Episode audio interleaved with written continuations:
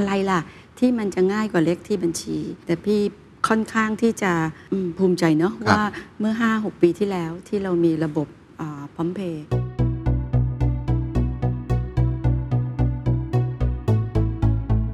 อันนี้เล่าให้ฟังนิดนึงว่ามันพร้อมได้อย่างไรอะไรคือ key success ตรงนี้ครับ hard infrastructure เนี่ยมันปรับเปลี่ยนอยู่ตลอดเวลา ต้องติดตามเทคโนโลยีมากแล้วก็ลองมันมาใช้จริงด้วย ที่เราเข้าไปศึกษาแล้วเรา adopt มาใช้นะคะ ก็คือการเอาบล็อกเชนมาใช้ดูแล supply chain มองอนาคตหลังจากนี้วิชั่นคืออะไร สิ่งที่จะมองแล้วก็คิดว่าจะเป็นแผนในอีก 2 ปีข้างหน้าครับจริง ๆ เราเริ่มแล้ว ความเป็น Open Infrastructure This is the Standard Podcast. Eye opening for your ears. The secret sauce. สวัสดีครับ ผมเคนนักครินทร์และนี่คือ The Secret Sauce Podcast The Secret Sauce ตอนนี้ได้รับการสนับสนุนโดย National ITMX What's your secret? ผมเชื่อว่าทุกท่านตอนนี้คุ้นเคยกับเรื่องการชำระเงินแบบไร้เงินสด หรือว่า cashless society อ่าเราเป็นสังคมที่เริ่มเข้าสู่การไร้เงินสดมากขึ้นเรื่อยๆนะครับ ตัวเลขที่น่าสนใจครับ ในรอบ 2-3 ปีที่ผ่านมาครับการใช้ QR code เรื่องของพร้อมเพย์ต่างๆเนี่ยโตขึ้น 600%ครับ ที่สำคัญตอนนี้มีคนที่ลงทะเบียนอยู่ในพร้อมเพย์มากกว่า 70 ล้านเลขหมายครับ ก็คือมากกว่าประชากรของไทยอีกนะครับ แสดงให้เห็นถึงการตื่นตัวเรื่องของ adoption rate ของคนไทยที่มีต่อเรื่องนี้อย่างยิ่ง การชำระเงินแบบไร้เงินสด ถือว่าเป็นเรื่องสำคัญนะครับ เป็นโครงสร้างพื้นฐานของคนไทย ที่จะเข้าไปสู่เรื่องดิจิทัลได้ การเข้าถึงเรื่องของ financial inclusion ได้มากขึ้น มันเป็นประโยชน์มากมายเลยนะครับ วันนี้เราจะได้คุยกับคนที่เป็นหนึ่งในผู้ร่วมพัฒนา และสร้างถนนเส้นนี้ขึ้นมา หรือว่าโครงสร้างพื้นฐานเส้นนี้ ตั้งแต่ 17-18 ปีที่แล้วครับ ผมเชื่อว่าหน่วยงานนี้เป็นหน่วยงานที่สำคัญอย่างยิ่งกับประเทศไทย แต่ว่าบางคนอาจจะไม่ค่อยรู้จักเพราะว่า ส่วนใหญ่ตลอดระยะเวลาที่ผ่านมาเขาอยู่ข้างหลังนะฮะช่วยสร้างระบบแบบนี้ วันนี้จะมาทำความรู้จักกับเขากัน และไม่ได้คุยแค่เรื่องนั้นครับ แต่เราจะคุยอีกหลาย ๆ ฟีเจอร์ ที่ตอนนี้เขากำลังพัฒนาบริการ พัฒนาโปรดักต์พัฒนาโครงสร้างพื้นฐานอีกหลากหลายปัจจัย เพราะระบบการชำระเงินก็มีความเปลี่ยนแปลงไป เทคโนโลยีก็เปลี่ยนแปลงไปใช่ไหมครับ ผมพูดคุยนะครับกับคุณวรรณานพอาพรกรรมการผู้จัดการบริษัท National ITMX จำกัดจำชื่อนี้ไว้ครับ NITMX หรือ National ITMX เขาจะมามีส่วนสำคัญในชีวิตของพวกเราหลังจากนี้แน่นอน หัวข้อที่เราจะคุยกันครับ เบื้องต้นเราจะลองไล่อดีตให้ฟังก่อนนะครับ เพราะว่า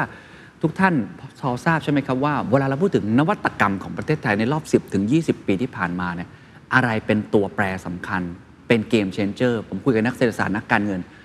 ทุกคนจะพูดตรงกันว่า QR code payment หรือ prompt pay ถือว่าเป็นหนึ่งใน นวัตกรรมที่เราควรจะภูมิใจฮะเพราะเราถือว่าอยู่แถวหน้าของโลกมาก ๆ เลย เราจะคุยกันว่าความสำเร็จนี้เกิดจากอะไร โดยเฉพาะ NITMX เขาสร้างมันมาได้อย่างไร เป็นส่วนหนึ่งในการก่อร่างสร้างตัวด้วยวิธีคิดแบบไหนเป็นบทเรียนที่น่าสนใจ หลังจากนั้นเราจะคุยกันเรื่องปัจจุบันและอนาคตครับว่า เทคโนโลยีที่เข้ามาในตอนนี้ ไม่ว่าจะเป็นบล็อกเชนเรื่องของ distributed ledger เรื่องของวิธีการในการชำระเงินที่ไม่เหมือนเดิม cross border หรือ open infrastructure คำศัพท์ตรงนี้ผมเชื่อว่าหลายคนได้ยินมากขึ้นเรื่อยๆคำถามก็คืออันไหนมันของจริง อันไหนมันอาจจะยังไม่มา หรืออันไหนมันเป็นเทคโนโลยีที่กระทบกับชีวิตของพวกเรามากๆ ผมเชื่อว่าคนที่ทำถนนจะรู้ดีครับ แล้ววันนี้เขาจะมาให้มุมมองกับพวกเรา และรู้จักคนที่เป็นคนสร้างถนน ให้พวกเราออกมาวิ่งกันมากขึ้นครับ ผมคุยกับหลายท่านที่เป็นนักการเงิน หรือนักเศรษฐศาสตร์บอกว่า QR code หรือ prompt pay เนี่ยนับเป็นหนึ่งในนวัตกรรมนะอืมการเปลี่ยนแปลงใช่ใช่โครงสร้างพื้นฐานของไทยที่ค่ะที่มีคุณอุปการอย่างยิ่งมีประโยชน์อย่างยิ่งเลยใช่ค่ะมันเริ่มต้นมาได้ยังไงครับคือจริง ๆ บริษัท ITMX เนี่ยไม่เอ่อเราจดทะเบียนเป็นบริษัทจำกัดอืมอ่าถ้ามองเพลินๆเออเหมือนเราทำธุรกิจครับอ่าพาณิชย์อะไรอย่างนั้น ซึ่งแต่จริง ๆ แล้วไม่ใช่นะคะ บริษัทเนี้ยเกิดจากความร่วมมือของภาคธนาคาร ก็จะเป็นธนาคารพาณิชย์ไทย ภายใต้สมาคมธนาคารไทยนะคะเมื่อ 18 ปีที่ผ่านมาที่จะเซตอัพตรงนี้ขึ้น เมื่อปีเอ่อณปีที่เราตั้งเนี่ยเรียกได้เลยว่าเป็นแมนเดตอืมในการที่เรามาเป็น ITMX นะคะก็เมื่อปี 2004 มันจะมี Payment Roadmap นะคะที่ออกโดยเอ่อคณะกรรมการระบบการชำระเงิน นโยบายออกมาชัดเจนณ18 ปีที่ผ่านมาเราจะเห็นได้ว่าอ่าตู้ ATM หลากสีมากใช่ครับนะคะแบงก์ก็ต้องเอาตู้ไปตั้งเลยที่ต่างๆคือ ATC นี่เต็มแผงจนไม่เต็มเคาน์เตอร์ จนไม่มีที่วางอะไรประมาณนี้นะคะ สิ่งที่ทางทางคณะกรรมการเล็งเห็นก็คือว่าโอ้ไม่ได้แล้วเรามาแข่งกันนะคะต่างคนต่างทำแบบนี้เนี่ย efficiency ไม่เกิด ไม่ว่าจะเป็นในแง่ของต้นทุน หรือในแง่ของการเข้าถึงของลูกค้าอืมถูกไหมคะเพราะลูกค้าก็ต้องเล็งให้ตรงด้วยนะ ว่าตัวเองเป็นลูกค้าของธนาใช่คารไม่งั้นก็เสียค่าธรรมเนียมอะไรต่างถูกไหมคะเพราะฉะนั้นระบบเอ่อการชำระเงินบ้านเราต่อไปนี้ จะต้องมีระบบที่เรียกว่า ITMX ๆอืมจะต้องมีศูนย์กลางในการเชื่อมโยงสถาบันการเงินอืมนะคะระบบการชำระเงินเอ่อเกี่ยวกับการเงินทั้งหมดนั่นแหละนะคะเข้าหากัน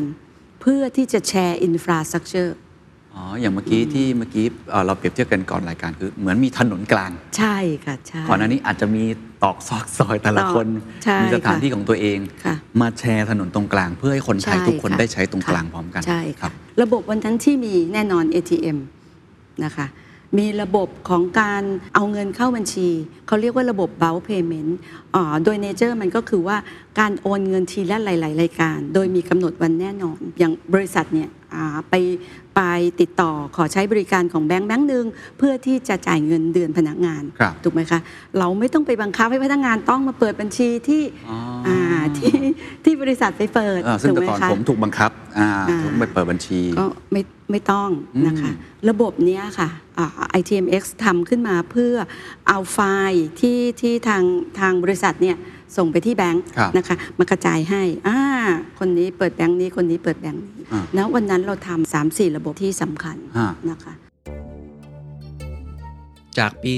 2004 ที่ประเทศไทยได้ร่าง Payment Roadmap หรือแผนกลยุทธ์ระบบการชำระเงินของประเทศขึ้นมา National ITMX จึงมีภารกิจหลักในการสร้างโครงสร้างพื้นฐาน เพื่อเชื่อมต่อระบบการเงินของประเทศให้อยู่บนถนนเส้นเดียวกัน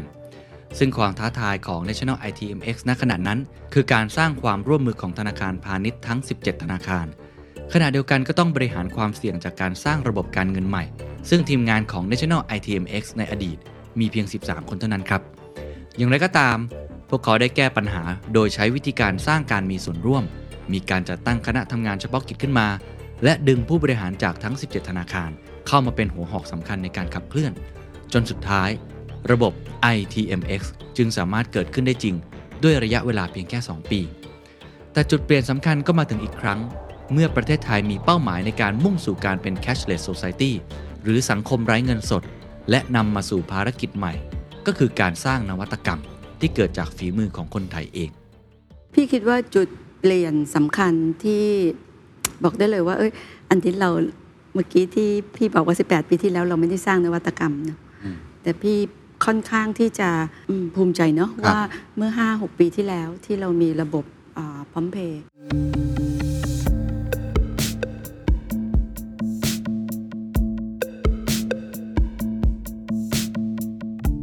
ถ้าย้อนหลังกลับไปก็พี่ว่าไม่นานมากเนอะไม่เจ็ดแปดปีมั้งครับที่สมาร์ทโฟนอืมบูม ก่อนหน้านี้มันมี mobile banking ก็จริง แต่มันเป็น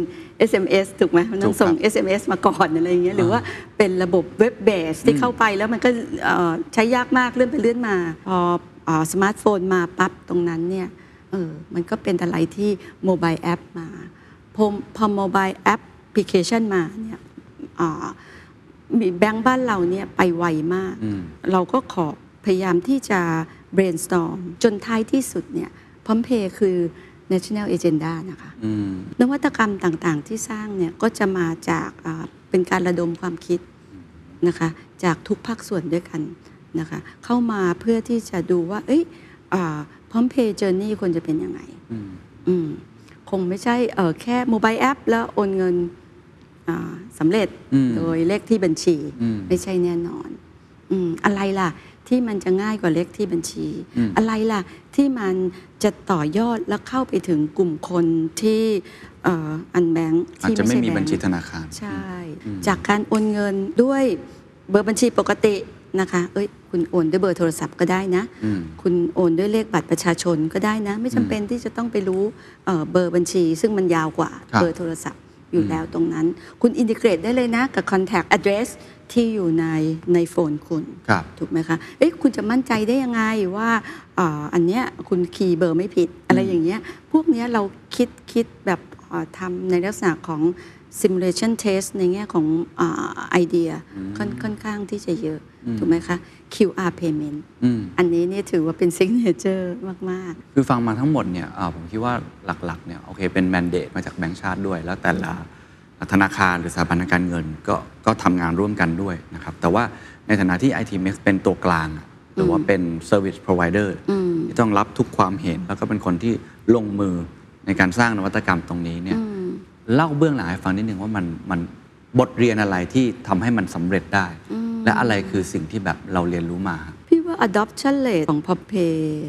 ที่มันใช้งานกันอย่างแพร่หลาย มี growth rate เอ่อก่อนโควิด หลังโควิดเนี่ยหกเท่านะอืมเออหกเท่าที่เพิ่มขึ้นมา คือถ้าพูดอย่างนี้ก็คือเป็นเรื่องของปัจจัยในแง่ของสภาพแวดล้อมอืมนะที่มันสภาพแวมันดล้อมเร่งอืมให้มันเกิดมันเร่งการ adopt ใช้มากขึ้นรวมทั้งอ่าวิสัยทัศน์อืมอ่าจากฝั่งคนที่ออกแบบนโยบายด้วยอืมอืมพอมี incentive ต่างๆ คนก็ใช้ แต่ว่าอีกมุมหนึ่ง ถ้าเกิดระบบมันไม่เสถียรพออมถ้าฝั่ง ITMX ทำมาไม่พร้อมกับโอกาสที่มันมาเนี่ยอืมอืมมันก็อาจจะเจ๊งได้เหมือนกันถูกไหมใช่ฮะอันนี้เล่าให้ฟังใช่นิดนึงว่ามันมันพร้อมได้อย่างไรอืมกับโอกาสที่มาเราเตรียมตัวยังไงอะไรคือ key success ตรงนี้ครับ จริงๆอ่าเมื่อ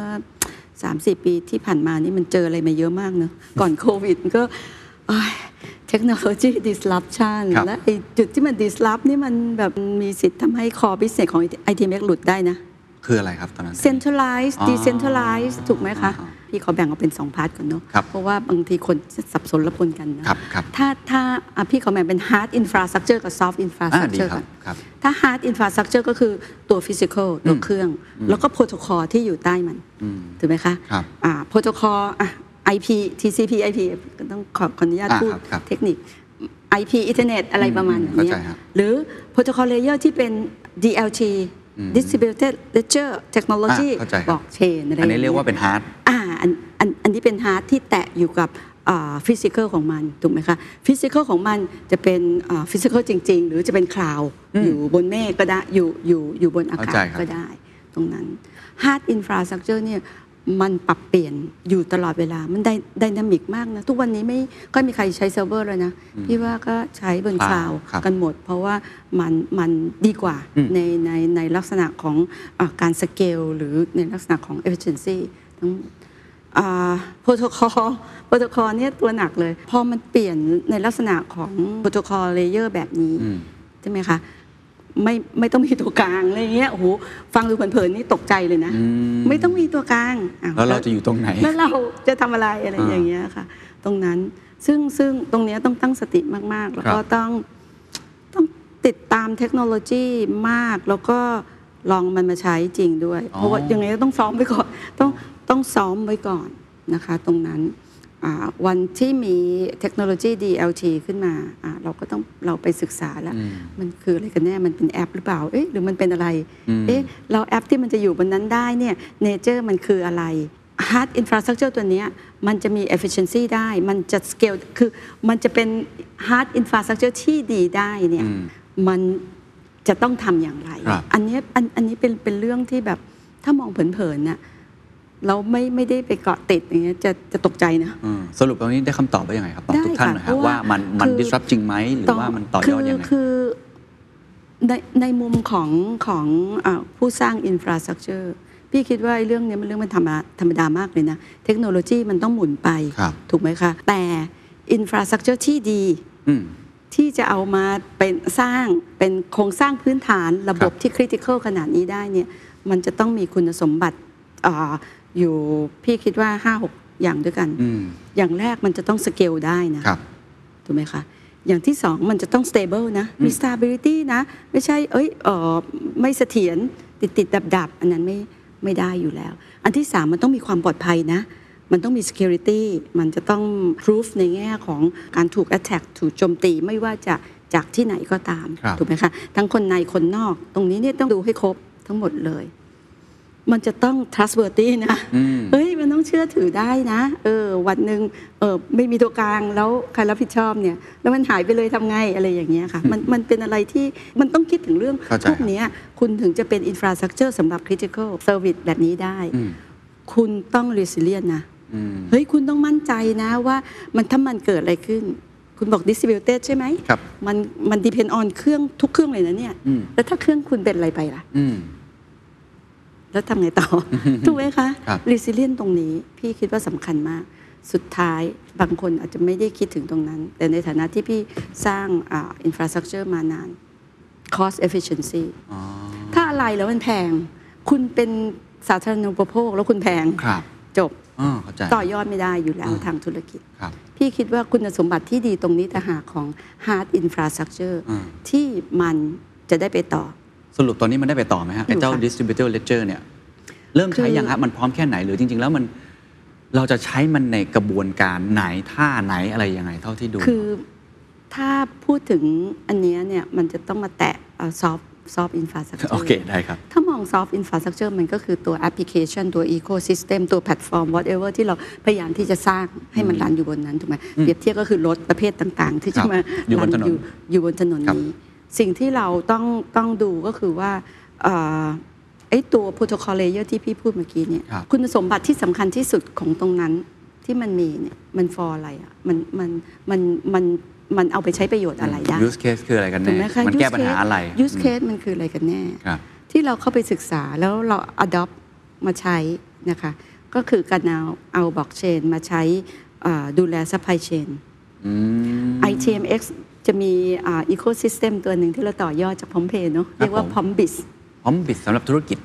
ใช่ เป็น infrastructure สำหรับภาคธุรกิจอ๋อไม่ใช่แค่ payment เนาะโอ้มากกว่านั้นครับอ๋อมากกว่านั้นด้วยอ่า manage เอกสารต่างโอเคๆค่ะแต่อ่า along supply chain ครับเอกสารที่ใกล้ที่สุดกับอ่าการชำระเงิน ใบสั่งซื้อจัดซื้อจัดจ้างใบทั้งหลายวางแหละบิน invoice tax อะไรใบกำกับภาษีอะไรพวกนี้ทั้งหมดเนี่ยอ๋อ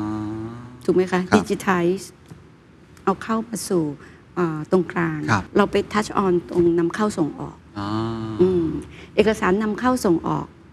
ชิปปิ้งที่แบบมันจะต้องมีชิปปิ้งไปออกครับของ freight forwarder ไปอะอะไรพคือกระบวนการมันเยอะมากขั้นตอนเยอะมากอ่าแล้วก็มันก็กระดาษกระดาษใช่ที่ที่แบบเยอะมากแล้วก็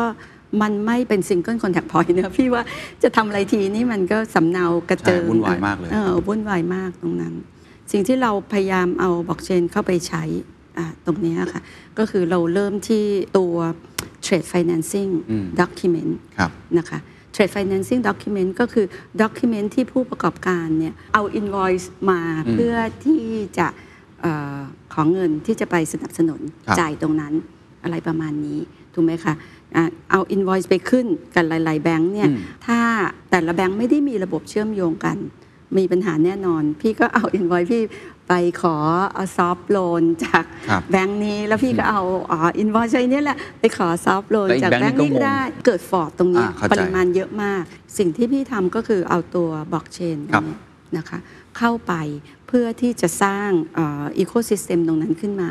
ครับ ก็จะมีการต่อยอดตรงเนี้ยค่ะ เข้าไปเรื่อยๆ ซึ่งเราวาง roadmap เพราะว่าจริงๆแล้วเนี่ย project เนี้ยถ้าว่าไปแล้วเนี่ยค่ะสเกลมันใหญ่มากเนาะ อืม มันคือ National Digital Trade อืม แพลตฟอร์มครับ NDTP ครับนะคะซึ่งเอ่อมันจะเชื่อมโยง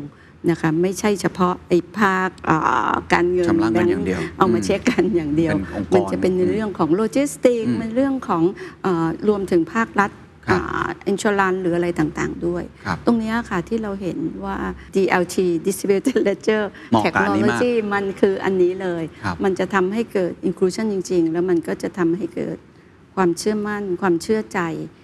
ลดอะไรต่างๆเอ่อลดขบวนการ process ต่างๆครับแล้วก็สร้างความเชื่อมั่นให้อืมให้กับไอ้แพลตฟอร์มนั้นครับค่ะปฏิเสธไม่ได้ครับว่า PromptPay ได้กลายเป็นนวัตกรรมสำคัญ ที่ขับเคลื่อนให้คนไทยเปิดประตูบานแรกสู่สังคมไร้เงินสดได้ ซึ่งหัวใจสำคัญของความสำเร็จครั้งนี้ เกิดขึ้นจากการออกแบบนวัตกรรมที่ครอบคลุมการใช้งานของผู้คนทำให้คนไทยมีการปรับตัวได้อย่างรวดเร็ว ขณะเดียวกันก็มีการเลือกใช้ Hard Infrastructure ที่เหมาะสม ซึ่งมีการเปลี่ยนแปลงอย่างต่อเนื่องในปัจจุบัน นอกจากนี้ยังได้มีการต่อยอดด้วยการนำเทคโนโลยีอย่าง Distributed Ledger เข้ามาประยุกต์ใช้ สะท้อนให้เห็นถึงการปรับตัวตลอดเวลา ผมเลยอยากรู้ครับว่า ในอนาคต เทคโนโลยีแบบไหน จะมีบทบาทสำคัญ ในการนำมาซึ่งการเปลี่ยนแปลงครั้งใหญ่ของอุตสาหกรรม อื่นๆแล้วครับที่พูดกันเยอะมากในปัจจุบันในเรื่องการชำระเงินรูปแบบอื่นๆคคริริปปโตโตอะน้องกำลังจะถามสินทรัพย์คริปโตดิจิตอลมองยังไงครับ คิดว่าเอ่อเรายังเอ่ออนาคตมันยังไปต่อแบบไหนอืมอย่างนี้แล้วกันฮะคือถ้าอยู่อ่าตรงนี้แล้วไม่พูดคริปโตนี้พี่ว่าก็แปลกเนาะ ครับ ค่ะคือคือถ้ามองว่าการ apply ใช้ตัวเนี้ยกับคริปโตเคอเรนซีครับผม ดิจิตอลบาทดิจิตอลหยวนหรืออะไรก็แล้วแต่ตรงเนี้ย CBDC อะไรอย่างเงี้ยที่กำกำลังทำอะพี่คิดว่ามันขึ้นอยู่กับเป้าหมายมากกว่า ว่าครับจะเอามันมันมันเป็นอะไรอืมถูกไหมคะ แล้วอันนั้นน่ะมันดีกว่าสิ่งที่มีอยู่อย่างไรอืมถ้าคุณจะเอาถ้าคุณจะทำดิจิตอลบาทดิจิตอลหยวนคริปโตเคอเรนซีหรืออะไรต่างๆ มันเป็น means of payment อืมอย่างนี้แล้วกัน คุณจะมาแก้ pain point อะไรอะอืมอืม คุณมาแก้ pain point อะไรเอ้ยวิธีการเดิมมันแพงหรือหรือคุณจะมาแก้ pain point อะไร วิธีการเดิมมันไม่สะดวก วิธีการเดิมมันไม่ปลอดภัยหรือเปล่าอืมนะคะพี่คิดว่าอันนี้พี่อยากที่เป็นคำถามดีกว่าเข้าใจเพระบางว่คนอาจจะบางคนเห็นเพลหรือบางคนไม่เห็น แต่เท่าที่ดูใช่ใช่แบบที่ใช้อยู่ก็ในมุมนี้ก็ยังไม่ได้มีเพลมากขนาดนั้นถูกไหม QR พร้อมเพย์ฟรีนะคะอืมมันมีต้นทุนตรงไหนคะครับพร้อมเพย์ฟรีนะคะเพราะฉะนั้นอะมีซอฟต์แวร์เน้นอะเราไปตั้งคำถามกันต่อ ฟังก์ชันอื่นๆมีอีกไหมครับที่คิดว่า จะไปต่อได้ จริง ๆ มันคือเรื่องของ tokenization asset มากกว่าอ่าครับนะคะครับที่ที่เข้ามาถามว่าเอ่อเกี่ยวไหมเกี่ยว เพราะว่าถ้าเราถ้า ITMX คิดว่าจะเซิร์ฟลูกค้าที่เขาอยู่โลกนี้ไม่ไปอยู่ดาวอังคารโลกหน้าหรือ Metaverse หรืออะไร whatever เออก็ไม่ต้องทำก็ได้อ่าถูกไหมคะ แต่ข้างหน้าเราก็ไม่รู้เนาะ ว่ามันจะอะไรจะเกิดขึ้นอืมถูกไหมคะครับเพราะฉะนั้นเนี่ยเราต้องมีความพร้อมตรงนี้อืมถูกไหมคะทำยังไงเราถึงจะ tokenize พวกนี้ได้อืมใช่ไหมคะ NFT อะไรพวกเนี้ยเออมันทุกอย่างมันทำได้หมดแหละครับอืมมันขึ้นอยู่กับว่าเออมันมี opportunity ตรงนั้น มันเราจำเป็นต้องไปตรงนั้นไหมอ่าโอเคครับอันนี้พี่ถ้าพี่พูดพี่จะพูดรวมๆว่าครับว่าว่าเอ่อเป็นเป็นทางอีโค y ิสเต็มของตรงนี้เนาะอืมพี่พูดในมุมแบงค์ด้วยถูกไหมครับ เดี๋ยวเอ่อใครฟังแล้วจะตกใจว่าพี่จะไปทำแข่งแบงค์อันนี้ไม่ใช่นะอืมพี่ก็แค่ทำโครงสร้างพื้นฐานเลเยอเข้าร์ใจครับข้างล่าง เท่านั้นอืมครับผมอะเมื่อกี้เราพูดไปแตะไปนิดนึงเรื่องอนาคตของ PromBiz ซึ่งทาง ITMS เนี่ยตอนนี้เขาไปทำเรื่องบล็อกเชนอะไรต่างๆ เป็น national เหมือน e-trading แบบนั้นนะอืมนอกจากทาง national payment ที่เราทำอยู่แล้วเนยนะอืมอยากให้สรุปอีกครั้งหนึงได้ไหมครับว่า มองอนาคตหลังจากนี้วิชั่นคืออะไร การที่ ITMS กระโดดเข้าไปทำอะไรแสดงว่า infrastructure ใหม่ก็กำลังจะเกิดขึ้นเพราะเราเป็น infrastructure ใช่ใช่นั้นผมว่าคุณผู้ชมคุณผู้ฟังต้องแบบฟังอย่างดีเลยเพราะนี่คือถนนใหม่อืมถ้าคุณจะเป็นรถเนี่ยคุณต้องฟังเลยว่ามันถูกการสร้างถนนแล้ว ใช่ไหมใช่ฮะเรากำลังจะใช่ทำอะไรบ้างเรามีวิชั่นยังไงบ้างครับ สิ่งที่จะมองแล้วก็คิดว่าจะเป็นแผนแผนในอีกสองปีข้างหน้าครับจริง ๆ เราเริ่มแล้วเราเราเริ่ม draw map ตรงนั้นแล้วความเป็น open infrastructure ครับ open infrastructure ตัวเนี้ยอื มมันจะเป็นอ่า next generation ของ infrastructure มันที่โอเพนมงกับใครยังไงบ้างครับอมันธิบาย open กับพิ่มติมทุกคน ไม่ใช่แค่สถาบันการเงิน มันโอเพนเพียงพอที่จะให้แพลตฟอร์มของสถาบันการเงินอืมสถสถาบันการเงินเขาก็ต้องโอเพนด้วยถูกไหมคะครับจะโอเพนเป็นแพลตฟอร์ม จะโอเพนเป็นซูเปอร์แอปหรืออะไรก็เรื่องของเขานะคะเขาอยู่ลอยๆ แล้วบอกว่าตัวเองโอเพน มันไม่ได้เนาะอืมก็ open สำหรับของคุณน่ะสิอืมถูกไหมคะ มันจะ open ได้จริง ๆ ได้ไง มันก็ต้องมี infrastructure ข้างล่างอืมที่ว่า Open Infrastructure แต่ถนนอันนี้มันจะไม่เหมือนเดิมอืมมันจะเป็นถนนที่เปิดกว้าง เป็นถนนย่อยๆ ที่เข้าไปทุกซอกอืมทุกซอยได้ครับนะคะ สนับสนุนแพลตฟอร์ม ที่จะต้อง open วันหนึ่งคุณอยู่คนเดียวไม่ได้ คุณต้อง onboard ทุกคนให้มันขึ้นมาสู่โลกดิจิทัลได้อะเพราะถ้าเป้าหมายของคุณคือดิจิทัล sustainability ครับแล้วมีเฉพาะคุณขึ้นมาอยู่เท่านั้นอ่าที่ไม่คิดว่าอ่าประเทศเราครับจะมุ่งหน้าเข้าไปสู่ไอ้ตัวดิจิทัล economy ครับได้อ่าสองเรื่องพี่คิดว่าดิจิทัล sustainability ครับกับดิจิทัล literacy บ้านเราถามว่ามีไหมดิจิทัล literacy อืมคือถ้าตอบว่าถ้าใครใช้สมาร์ทโฟนเป็นแล้วมี อันเนี้ยพี่เพียบว่าเพียบ แต่คำว่าดิจิทัล l ิ t เ r ซีจริงฮะๆมินนิ่งจริงครับๆค่ะ มันมากกว่านั้น ในแง่ของ Open Infrastructure อะไรคือ ศักยภาพหรือ capability ที่ฝั่ง ITMX ต้องเพิ่มขึ้น อะไรคืองานใหม่ ๆ ที่กำลังจะเข้ามาเนี่ยอันนี้อาจจะยกตัวอย่างหน่อยได้ไหมครับว่า สิ่งที่เราทำแบบเดิมมันต้องเปลี่ยนอย่างไร ในอีก 2-3 ปีข้างหน้าที่มองใช่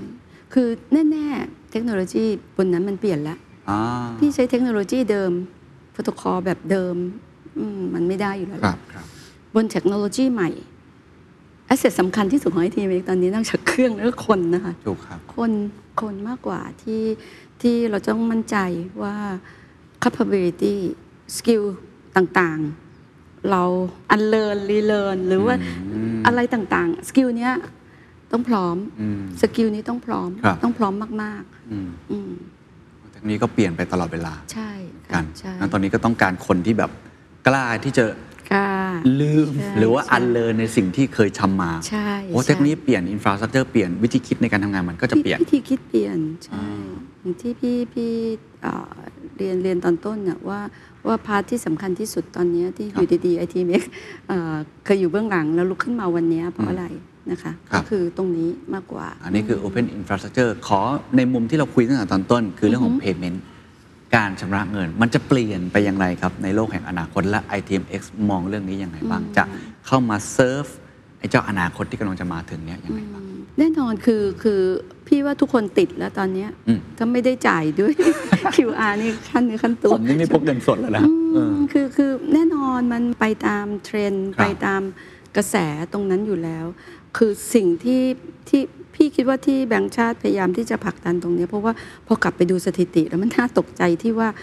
ของเราอะยังเป็น cash society อยู่ มันตลกมากเลยคือคือแบบว่า แม้ว่าเราจะเห็น adoption rate ที่เร็วขนาดนี้ใช่นะใช่ adoption rate เป็น 600เปอร์เซ็นอย่างที่พี่ว่าในช่วงสองสมปีแต่ว่า เออมันยังมันยังอีกเยอะอะอ๋อพี่คิดว่าเราเกิน70อะยังเป็นยังเป็นแคชอืนะมเพราะฉะนั้นยังมีแกลบอีกเยอะมากอืมพี่คิดว่าในมุมของ adoption rate มากกว่าคงไม่ได้อ่าในมุมของอื มมีอะไรแปลกใหม่มากไปกว่าโอนี้เคเข้าใจณณช่วงณช่วงเวลานี้สามถึงห้าปีนี้ผมมองไกลกว่านั้นก็อาจจะไม่รู้เหมือนกันว่าจะเป็นยังไงใช่ใช่ใช่ไหมตรงฮะนั้นถ้างั้นถามมุมนี้ได้ไหมครับว่าอ่าคุณผู้ชมคุณผู้ฟังผมเชื่อว่าเป็นผู้ประกอบการ ซึ่งทุกคนเกี่ยวข้องกับ payment แน่นอน ทุกคนเกี่ยวข้องกับ trading แน่นอน ทุกคนเกี่ยวข้องกับระบบที่มันกำลังมีการเปลี่ยนแปลง คือพูดง่ายๆว่าทุกคนเป็นคนที่เป็นพ่อครัวใช่ไหมแต่ตอนเนี้ยครัวมันเริ่มเปลี่ยนใช่ไหมครับหรือทุกคนเป็นรถเนี่ย คนสร้างถนนเนี่ยเขาก็จะมีวิธีคิดที่เปลี่ยนแปลงไปอ่าเพราะฉะนั้นเนี่ยอะไรคือคำแนะนำครับที่จะบอกกับผู้ประกอบการนักธุรกิจคนทำงาน ที่ต้องปรับตัวกับความเปลี่ยนแปลงในตรงนี้ครับอืมพี่คิดว่าการมีชีวิตและสามารถที่จะแบ่งเวลาตัวเองอาได้เหมาะสม balance ตัวเองได้อืมอ่ามี life balance ที่ดีอืมที่อะไรเนี่ยคุณภาพชีวิตตรงนั้นเนี่ยครับพี่ว่ามัน fulfill ได้ด้วยดิจิทัลอืมและหนึ่งในนั้น โดยเฉพาะ payment มันเข้าไปอยู่ในชีวิตประจำวันของผู้คน เรามีสโลแกนนะอ่าเราจะสร้าง smart life ให้เกิดขึ้นในชีวิตประจำวันของทุกๆ คนในทุกๆ วันอะไรอย่างเงี้ยอ๋อตรงตรงเนี้ยมันมันมันเป็นสิ่งที่ที่บอกอะครับว่าอืมมันมันไม่มีเหตุผลอะไรที่จะไปต่อต้านอืม การเข้าสู่โลกดิจิทัล เพราะดิจิทัลมันจะทำให้คุณดีขึ้นจริงอืมๆอะไรประมาณอย่างนั้นอืมเข้าใจนะคะครับตรงนั้นก็อ่าในส่วนที่ยังไปไม่ถึงอันนี้ต่างหากเป็นสิ่งที่อ่าทางภาคอาของผู้ให้บริการทุกภาคส่วนนโยบายด้วยอืมนะคะจะต้องผลักดันให้เกิด อีกมุมหนึ่งล่ะครับ ในแง่ของอาคนต้องปรับตัวเข้าสู่โลกดิจิทัล ต้องเรียนรู้เกี่ยวกับมันเพราะมันทำให้ชีวิตเราดีขึ้น ในแง่ความเสี่ยง คนก็พูดกันเยอะเนาะเรื่อง Cyber Security ในปัจจุบันนี้ก็ call center ก็โทรหาทุกวันฮะเมสเซจก็ส่งมาตลอด ใน Facebook ก็ทักมาใน Line ก็มีฟรอดอยู่เต็มไปหมดเนี่ยก็เป็นความเสี่ยงอีกมุมหนึ่งที่มาพร้อมกันอืมใช่ไหมครับตัวนี้คิดว่าเราจะปิดช่องโหว่มันยังไงในฐานะคนที่เป็นคนสร้างถนนเนี่ยถ้าเกิดแล้วแล้วหาวิธีจัดการพี่ว่ายากครับสิ่งที่เราทำ มาพร้อมกันสร้างถนนก็คืออต้องมั่นใจนะถนนไม่มีรูอืมอยู่ตรงไหนอืมก็คือ protect ก็คือป้องกันครับป้องกันในทุกวิถีทาง คุณเคยรู้ไหมว่า cost ในเรื่องพวกเนี้ยในเรื่อง security ในเรื่อง governance ในเรื่อง privacy ในเรื่องอะไรพวกเนี้ยไปเป็น 50%ของ cost ในการลงทุนเพื่อให้เกิดบริการโอ้อะอันนี้ที่ ATMX เฟรมเวิร์กที่ใช้อ่าความเสี่ยงที่ประเมิน อืม ความเสี่ยงที่บริษัท ITMX ยอมรับได้ อืม อืม ว่าจะไม่ถูกใครมาอ่าแฮกหรืออะไรเนี่ย ต้องไม่มีความเสี่ยง อืม ถ้าวันหนึ่ง ITMX โดนแฮกนี่มันจบเลยนะ อืม จริงครับ ไม่ไม่มันมันไม่ได้ไปต่ออยู่แล้วอืมนะคะ ตรงนั้น คอสตรงนี้สูงมาก แล้วก็ เป็น preventive ตั้งแต่แรก เรามีศูนย์ที่ดูแลตรงเนี้ยเรียกว่าศูนย์ SOC Security Operation Center ที่เชื่อมโยงกับหน่วยงานความมั่นคงต่างฮะๆทั้งของอินดัสทรีครับแล้วก็ของประเทศ มั่นใจแค่ไหนครับ กับกับการลงทุนไปครั้งนี้ แล้วก็พยายามป้องกันในตลอด 17-18 ปี เคยมีเคสที่แบบผิดพลาดหรือมีอะไรไม่มีอืมต้องบอกได้เลยว่าไม่มี แต่อาจจะโชคดีพี่ว่าของพี่ใช้มาตรการเกินกว่าที่ที่ครับเออเปลืองใช้มาตรการเปลืองมากๆนะครับแต่แต่แต่จริง ๆ แล้วมัน ความเสี่ยงมันสูงมากเนาะอ่าถ้ามันมันพลาดครั้งเดียวเดียวมันนี่ครัมับนมันมันมันไปเลยธุรกิจ ITMX อ่านะคะรับก็ถือว่าเป็นกลไกสำคัญอย่างยิ่งใช่นะครับใช่ที่จะพาให้ประเทศไทยนั้นอ่าก้าวไปข้างหน้าได้อย่างยั่งยืนอืมครับใช่ค่ะวันนี้ขอบคุณมากนะครับ ได้ค่ะ ขอบคุณครับขอบคุณค่ะขอบคุณค่ะ And that's the secret sauce. ถ้าคุณชื่นชอบ The Secret Sauce episode นี้นะครับก็ฝากแชร์ให้กับเพื่อนๆ คุณต่อด้วยนะครับ และคุณยังสามารถติดตาม The Secret Sauce ได้ใน Spotify, SoundCloud, Apple Podcast, Podbean, YouTube และ Podcast Player ที่คุณใช้อยู่นะครับ และอย่าลืมติดตาม Facebook Fanpage The Secret Sauce เข้ามาติชมเข้ามาพูดคุยกับผมได้เลยนะครับ